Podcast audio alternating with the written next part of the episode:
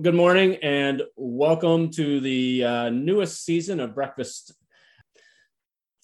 So, today's speaker, I've uh, worked with him in the past and uh, was both happy and sad to hear about his move to PEI. And I would now like to hand the show over to Michael Gardam. Michael, it's all yours.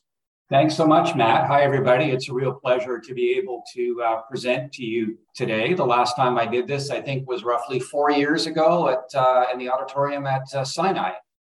So, the title of my talk today is Stranger in a Strange Land Moving from Hospital Row to Charlottetown. And um, I thought it was an interesting topic because for me, having spent my pretty much my whole career in academia, to move to a more rural, underserviced area has been a huge eye opener.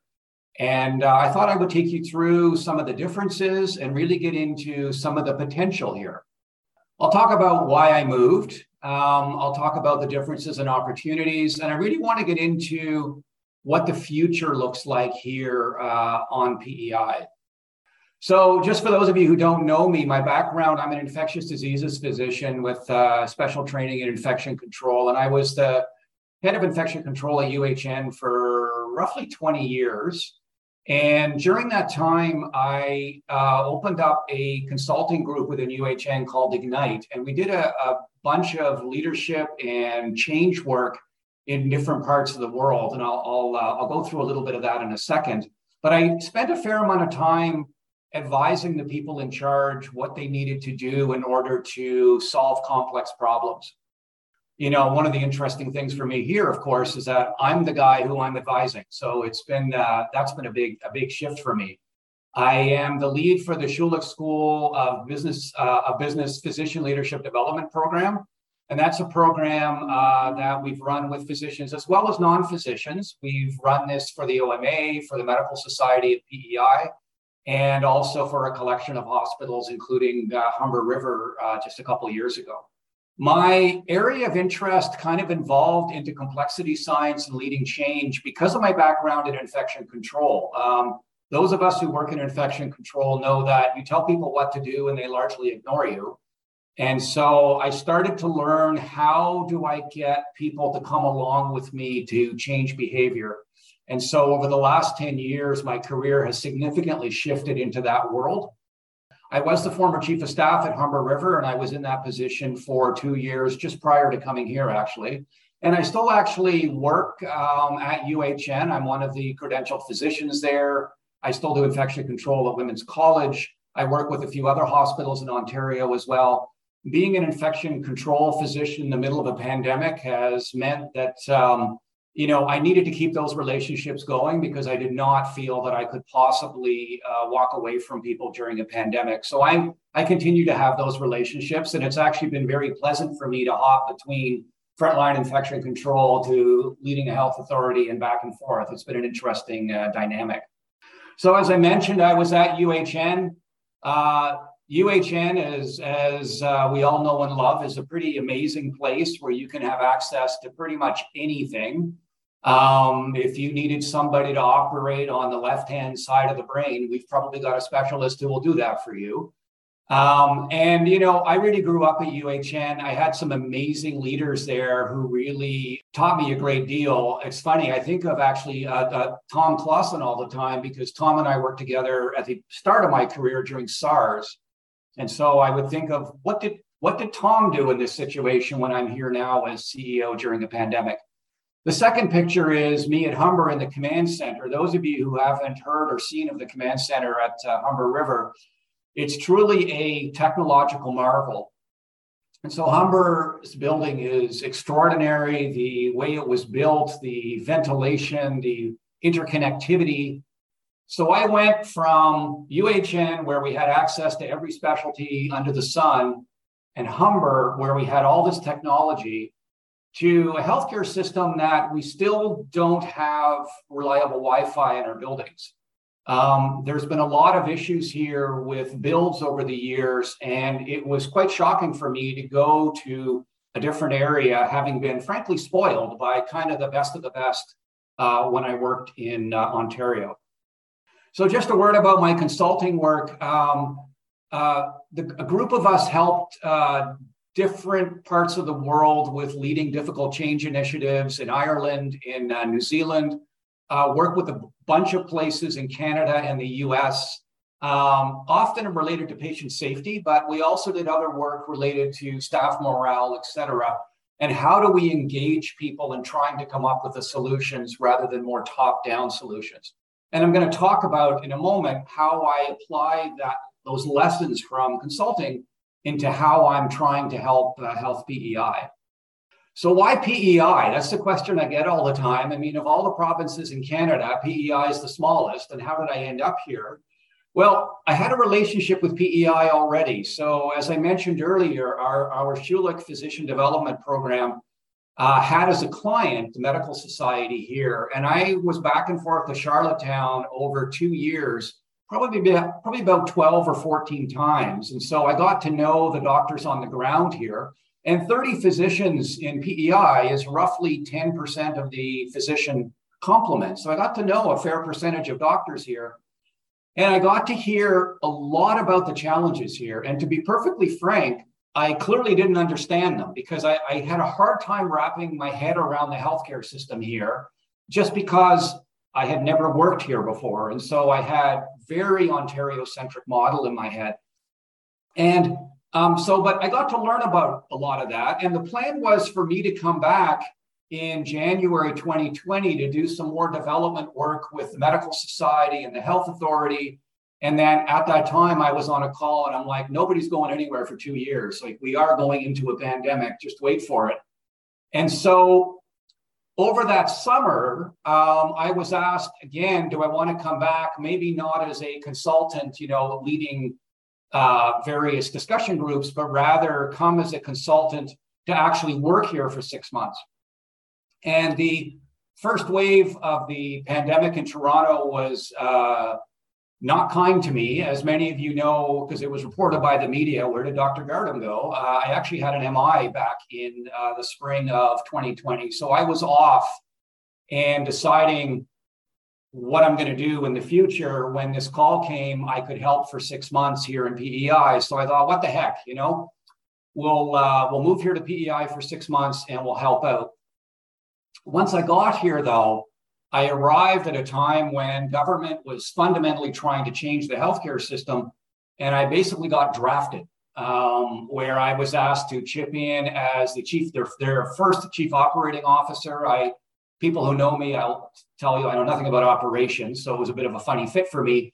But it, it was their way of keeping me here. And then two months later, I was asked to be interim CEO when our CEO went to be the deputy minister of finance. I then struggled with whether I wanted to stay here or not as the permanent CEO, and sort of at the last moment decided that I would agree to apply because there's a lot to change here. And ultimately, and I'll sort of describe that, there's enormous potential here. And I felt this is my opportunity in my career to maybe make a really significant difference. And one that I wouldn't be able to make as big a difference if I were still at UHN, for example, where you know, we really do have this abundance of riches there. So that's how I ended up in in, uh, in, in PEI. So let me take you through a few slides about the healthcare system in Prince Edward Island, because I'm suspecting most of you don't know much about it. Those of you from Atlantic provinces will know a lot more. But basically, back in the day, there were five health authorities in Prince Edward Island, uh, which is was surprising to me because we have a population of about 160,000 people. So five health authorities felt very distributed for such a small place. And back in 2008, the government commissioned Corpus Sanchez to come in and review the entire healthcare system. And they issued a report in 2009, which is available publicly on the uh, government of PEI website. And basically, they said the five health authorities need to be amalgamated into one, and that's what eventually became Health PEI. They said there is too much government interference in day to day operations of health. So they suggested making Health PEI an arm's length crown corporation with its own board. They also commented on that there was far too much uh, financial involvement of government in the running of the healthcare system. And so they also suggested there some arm's length. They said we needed to do a lot of work on redeveloping primary care. They noticed even then that some of our facilities were getting a bit long in the tooth. And so, really, 2010 was a landmark year when Health PEI was created under one umbrella. The challenge there, and I'll sort of mention it as we go along, is that the health authority was never able to push through the true amalgamation. And so um, we still have hospitals that don't use Health PEI letterhead. They still use their own original letterhead before they were amalgamated into one health authority. Um, we don't have signage on our buildings uh, that identify them as Health PEI. I remember when uh, UHN became UHN, um, one of the first things we did was slap those UHN signs on the top of all the buildings. It's a very important branding exercise. Here, that that for whatever reason, and obviously I wasn't here then, that didn't happen. So Health PEI is growing up as a single entity, but it's still, until recently, very much operated a little bit like we still had different parts of the system that weren't actually part of Health PEI. So that's one of the things that I, I've, I've, I've noticed since being here. And I want to make a comment. These comments are sort of me as a as an academic looking at the system. It's not so much being critical. The system is what it is. It's just these are things that I've noticed. And then as I go through the rest of the talk, I'll explain to you what things I've been able to achieve here. So, Little Island, big budget. Uh, $830 million. We have uh, 6,300 employees and five unions, 250 full time physicians, but we have another 100 or so, which are telemedicine physicians or visiting specialists, that sort of thing. Interestingly, most of our doctors are actually salaried here. Um, so only 30% are roughly fee for service. One of the reasons why that budget is so big is that I pay the doctors. So the health authority pays the doctors as opposed to for example, in Ontario, where it's the Ministry of Health that pays the doctors.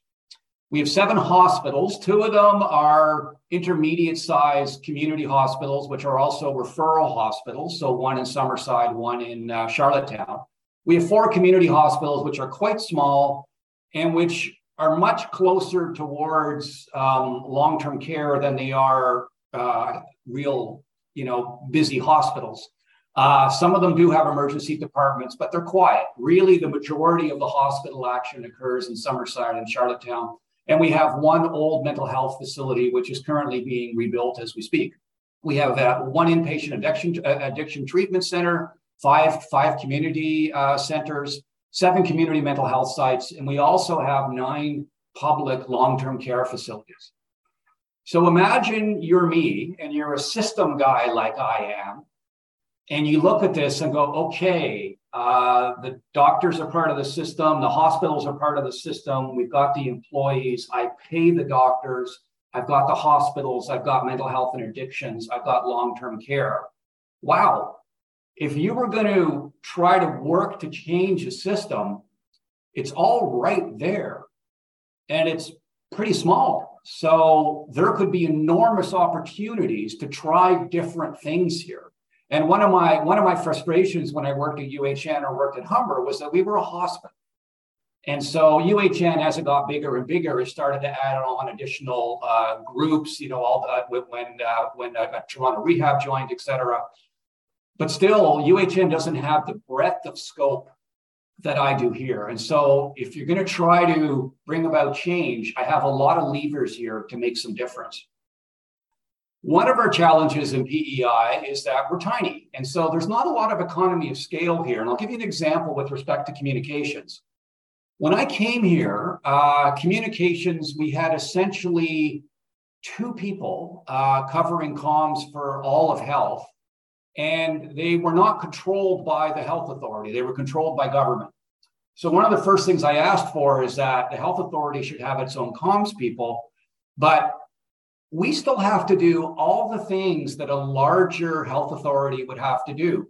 We've got media relations, we have uh, in, in, internal communications, we have um, working with different branches of, of government. We've got uh, public engagement. We've got all of these things that we need to do with two people. And those of you who work in smaller centers know that if you don't have a satellite truck from the CBC parked outside your door, it must be a pretty slow news day. So we get a lot of media inquiries here. We are the number one media story almost every day, uh, with a brief exception when uh, Ottawa was under siege and a brief exception when the Queen died. Otherwise, we're the story. And so we can't do with one or two communications people. We have to hire, I've argued, at least five. We need five communications people because we still have to cover the breadth of all of those needs, even though our size might suggest you just need one. So healthcare in PEI is relatively expensive. I mean, life in general in PEI is relatively expensive because we're an island. But healthcare in particular, we don't have those economies of scale. And so, you know, one of the challenges when we compare ourselves with uh, with the CUTHIDE data, because that number that I'm showing you is from when is that from?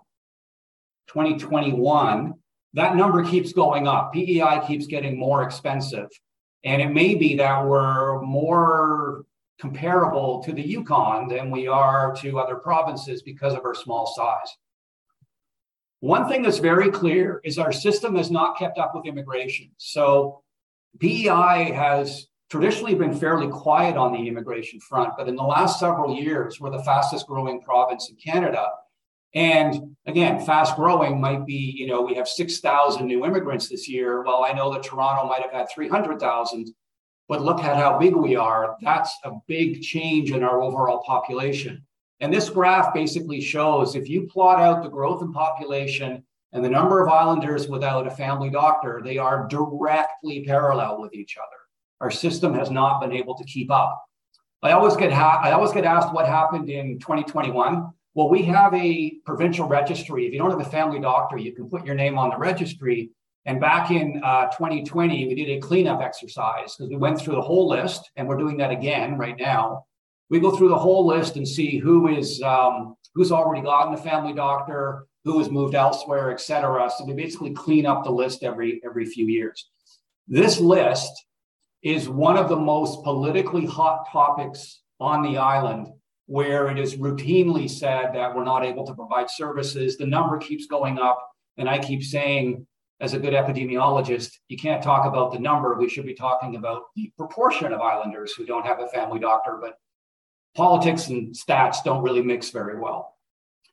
So, just to compare, PEI is about the size of Kingston, Ontario, Sherbrooke, Quebec, Kelowna, and St. John's, Newfoundland. But we're an entire province. And what that means is things are very, very close here. And again, anybody who works in a smaller jurisdiction is going to know exactly to what I'm referring to. Is we do obviously have municipal government, we have provincial government, but the provincial government is very involved at a, at a very fine detail level. And it's always been one of the challenges here. I will typically get multiple emails a day from either the premier's office or the minister, where islanders have emailed them, frankly, their personal health information and are trying to knock on the door of government to try to get access to service or to get something reversed or something like that. It's a it's a daily occurrence, not something I ever would have experienced in Ontario. Now I know my colleagues, if anybody's watching from uh, Nova Scotia or Newfoundland or New Brunswick or up north, you'll know what I'm talking about. And so it's not unique to PEI. It's just very prominent in PEI. Again, I would argue because of our small size. So you might email the Minister of Health the same way if I lived in Toronto, I might email my local city councilor because there's a big pothole in my street. And so there's that constant potential for over involvement of government in the healthcare system and it's one of the things that I've been working on very closely with government to try to figure that out. Meet the players. Now, you might say, I don't know how to use PowerPoint because I've hidden the health PEI circle in the middle there. But again, those of you for, from small jurisdictions will know exactly why I did this. So, Health PEI is an independent, standalone Crown corporation. We have an independent board, but we are very tightly held and influenced by a variety of different groups. And I'll just sort of go through them quickly. So the Department of Health and Wellness, they that's that's where my uh, deputy minister sits. And historically, there's been a very tight relationship between the department and Health PEI. In fact, most of the CEOs for Health PEI were former deputy ministers who were taken from the government role, put in at Health PEI to try to expedite operations. Health and wellness actually uh, recruits my, my doctors and nurses. I don't do my own recruiting, which is an interesting thing that I saw when I, when I, when I first got here. So I have to rely on, on working with them. The unions are obviously very um, um, vocal as they are in every jurisdiction in, in, in Canada. Again, because of our small size, the unions have pretty direct access to politicians here compared to what I would be used to in a much larger jurisdiction. And again, I don't think that's unique to PEI, it's just the nature of our size. Island EMS is not run by me. It's um, we actually work with uh, with uh, uh, and Island EMS actually reports up to the Department of Health and Wellness. So that's again something that's not me. Treasury Board, um, one of the big things here, which we're working on right now, is that I don't have a global budget. So if I'm going to spend money on something that I did not budget for, let's say I've got money budgeted for three nurses, but there's five social workers who come by and I really need five social workers. I can't, until recently, transfer money from this budget to that budget to hire those social workers. I would have to get approval from Treasury Board. And the cutoffs for that were as low as $100,000. So you can imagine our finance department spent most of its time creating Treasury Board submissions in order for us to make, to make changes. We don't do our hiring or our job classifications or our um, we participate in job interviews, but we don't run them. The Public Service Commission does that for us. So that is something which has been centralized here for government. And we're, we're working with them, but I don't do that myself. The Medical Society in uh, PEI is very vocal, but very different from what I'm used to, in that the Medical Society is a real player for change here. They're much more involved in the policy level, advocating for things than what I was used to in Ontario. They just have a much bigger voice.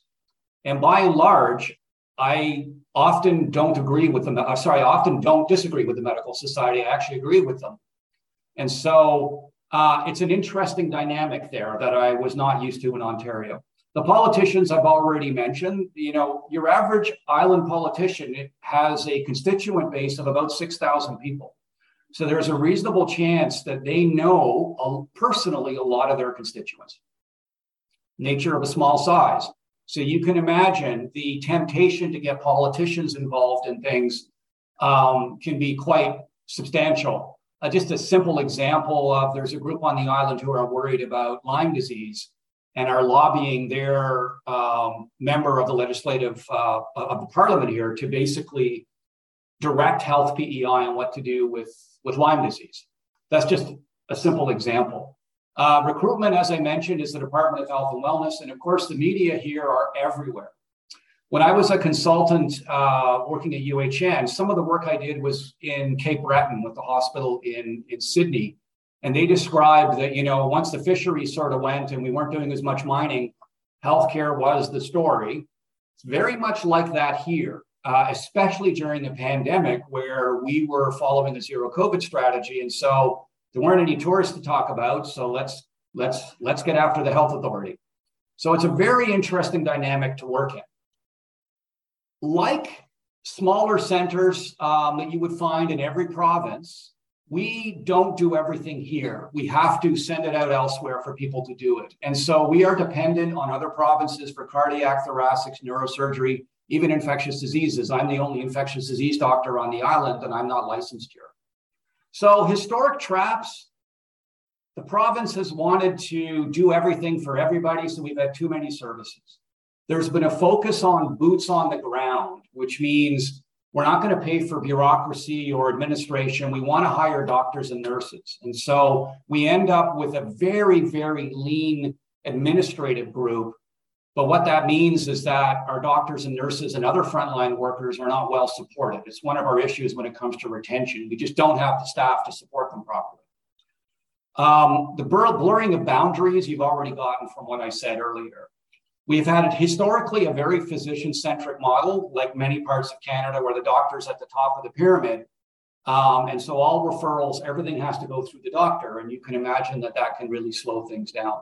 Political involvement, I've mentioned. And then bureaucracy, we're kind of seen as government. And the fact that we advertise through the Public Service Commission, it's like you're applying for a government job. It's, it's, I would argue healthcare is quite different from government, um, but that's the nature of some of the traps we've gotten into. We um, did a recent uh, survey of our staff our participation rate before was 18%, and anybody in HR will tell you that ain't good. We bumped it up to 51%. I asked people to be brutally honest, and we also did this during middle of our Omicron wave.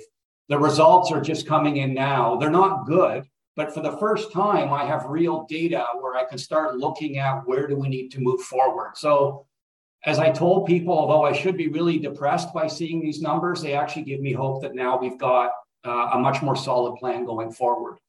So to sum up, we have problems with access to healthcare. We've got very bureaucratic processes. We've got a workforce where we're short all the time, and the public has kind of a love-hate relationship, but probably more on the hate side of things.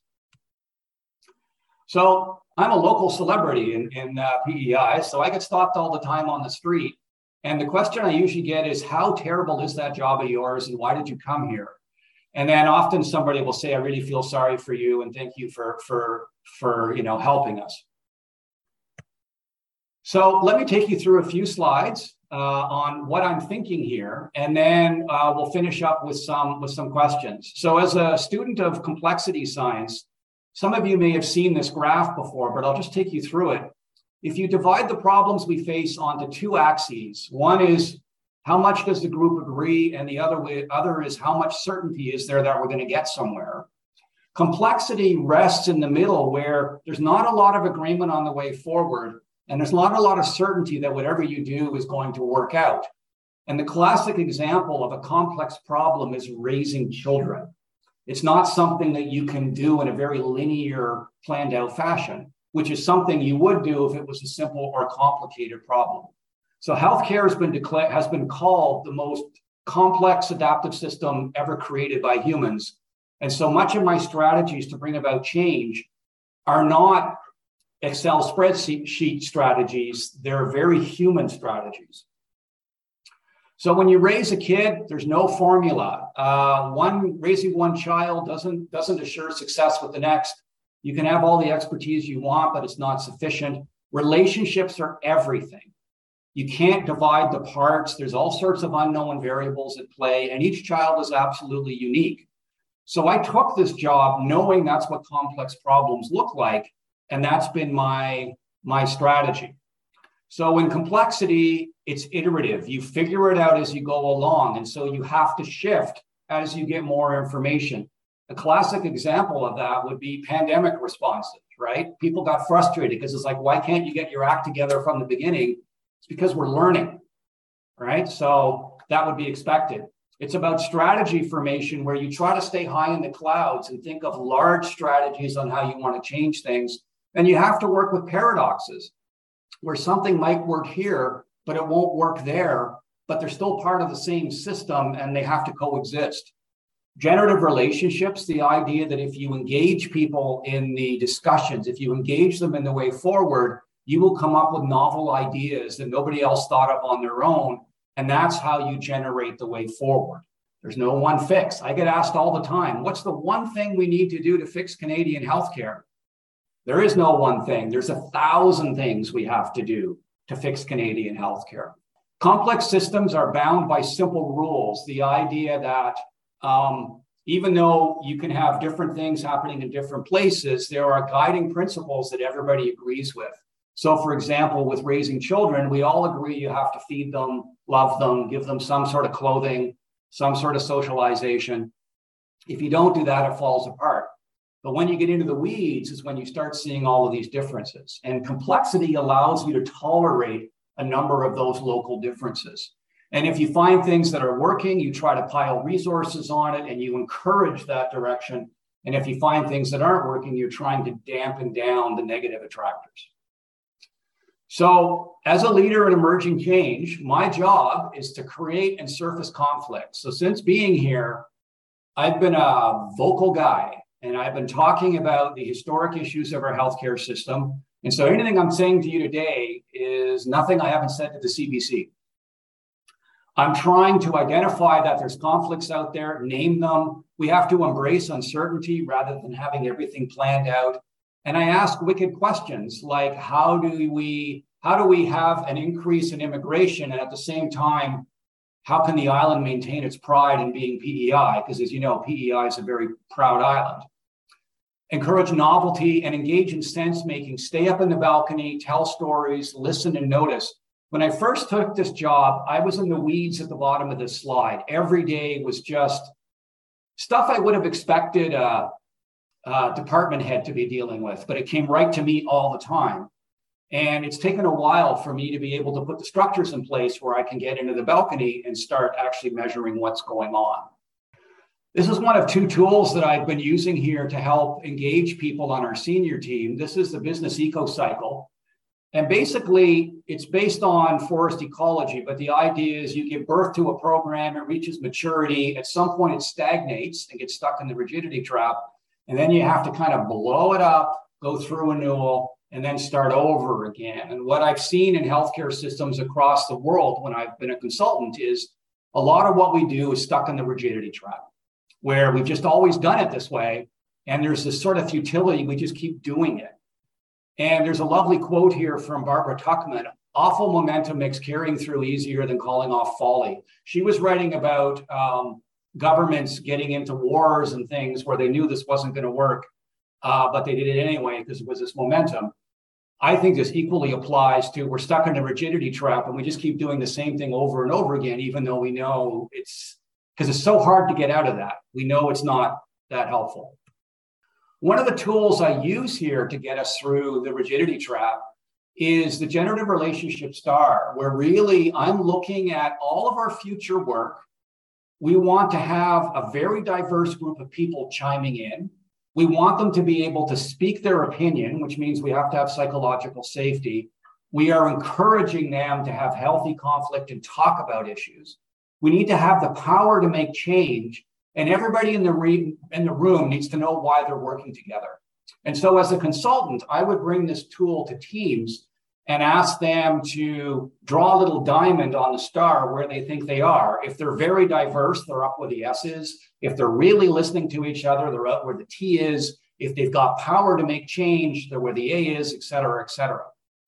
Now, if you don't have balance in the groups that you're engaging, you can get into some serious trouble. So imagine a situation where you've got every there's there's no diversity. Everybody's from the same background.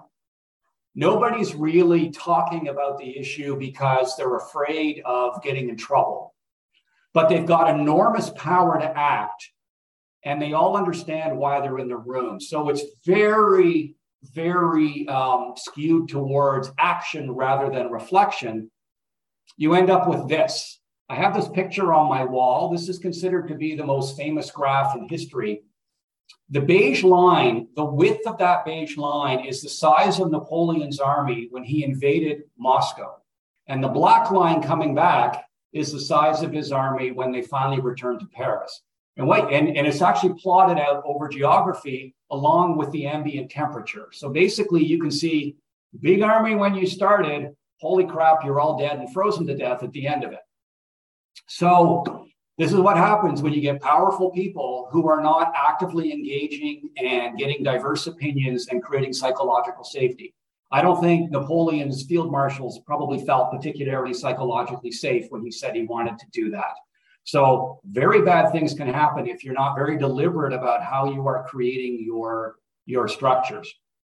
Another concept I just want to mention briefly buy in is wrong. Buy in implies that we the, the the the group the health authority the leaders have done all this work and then we come to you at the end and we ask you to buy in. When i was chair at uh, of uh, mac at uhn this was something that was coming in all the time. We need the doctors to buy into something. What you actually want to do is you want to get us engaged in the very beginning. When you identify there's an issue engage us. Let's come up with a concept of a shared outcome and engage and engage and engage. So when it comes time to roll something out I'm not asking you to follow my idea. I'm asking you to follow your idea. That's the key difference. So, to wrap up in the last few minutes, we have very dedicated people here. I love the team that I work with. My senior team is absolutely fantastic. Very small geography, but we have a reasonable size for our geography. You know, driving 20 minutes to an appointment here is a big deal. Driving 20 minutes to an appointment in northern Saskatchewan is impossible for most people. So we have an advantage of our small size. We have one primary care EMR, we have one acute care EMR. They talk to each other. We also have a provincial database for pharmacy where all that information is there. Within a couple years, every person on the island who's received healthcare will be part of the same thing. Imagine being able to do that here. And we have I've created over the last 18 months, I've tried to restore a lot of the relationships that have been damaged over time. And I currently have great relationships with a lot of those partners that I showed in that very busy slide with all the bubbles. And we know our why. One of the things I was always searching for when I was at UHN, we would have, you know, all these uh, strategic conversations about achieving global impact or this or that. Yet a fair percentage of the people in our hospitals were just like the patients here in the hospitals. They weren't they weren't transplants, they weren't necessarily neurosurgery patients, et cetera.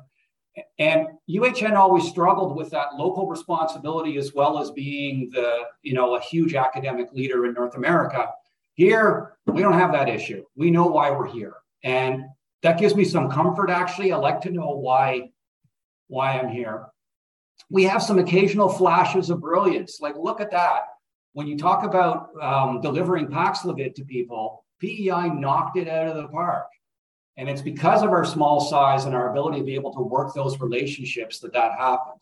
We set in our strategic plan for this year healthy teams, healthy people, healthy island communities. And I insisted we put healthy teams first because we really need to work internally on our human resources, make people feel valued, seen, heard, respected, supported, and that's going to require us building that infrastructure that's been stripped away from health PEI over the last decade. Swiss cheese always gets a bad rap in healthcare where we uh, use it for safety issues. But I wanted to point out here we have a lot of alignment right now. You've got me coming in wanting to change things, a very supportive deputy, a medical society that wants to change things. We have extreme frustration. We have our burning platform. And we have an extremely supportive premier who really wants to try to transform healthcare here. So there's a lot of opportunities. So what are we doing? We're communicating and listening with people. We're acknowledging that we have problems. We're setting boundaries. Who owns what? I constantly tell people this is your lane, this is my lane. We're creating partnerships or looking to create partnerships with other provinces if we need to hit back, I will hit back on behalf of the health authority. We occasionally get slammed in the media for inappropriate things, and I will take the media on. We uh, challenge and reset assumptions. We're now looking at healthcare truly provincially here, and we can do that because we're so small. We're redefining scope of practice. So we're getting pharmacists now to be able to re-prescribe medications for people. We're looking at expanding scope for nurse practitioners, for everybody. The physician is being transformed into an important scarce resource for the rest of the system. We have our patient medical home model, which is about transforming primary care into uh, basically interdisciplinary teams. We're redoing our physician leadership structure. We're looking at recruitment, HR practices, health human resources planning. I personally am advocating for health PEI to be able to have control over those functions because I believe we are unique We've changed fiscal policy to allow us more budget flexibility. We're creating a patient relations office, which we haven't had. We're going to be revisiting physician payment models in the coming uh, in the coming few months as we renegotiate our master agreement with the medical society. We're reviewing our role of community hospitals, not because I'm trying to close them, but because they can do more than ALC care. They could be uh, restorative care centers. They could be palliative care centers. There's lots we could be using them for. We're putting huge effort into staff wellness mentoring and support programs. Last slide, other considerations. I didn't come here for the lifestyle, but let me just tell you, that's the view from my condo in Toronto. It took me 20 minutes to get to work at Humber. It would take me 45 if I walked to UHN. To get home was probably about an hour. It was 12, it was 12 kilometers to get to work. I worked very long hours. Here, I drive for 11 minutes to get to work. I have a more reasonable work life balance, and that's the view from my backyard. So it's not what brought me here, but it's not a bad thing. So I'll leave it there and open it up to questions. Thanks very much. Thank you, Michael. Um, so there are a number of questions, and with the the sort of limited time, I'm going to try to group them as best I could. Uh, so we had a few questions about private healthcare, and wondering if you could uh, discuss what's happening in PEI, what kind of comparables there are that you know of to other jurisdictions, um, and just your yeah. personal thoughts. Yeah, private healthcare PEI is far behind almost every other province with respect to those conversations. So we don't, um, you know, I'm used to sending, uh, if you've got a service like a large lab service, you could send a lot of your regular specimens off to a private provider. We don't do that. Everything here is very tightly held by, by government.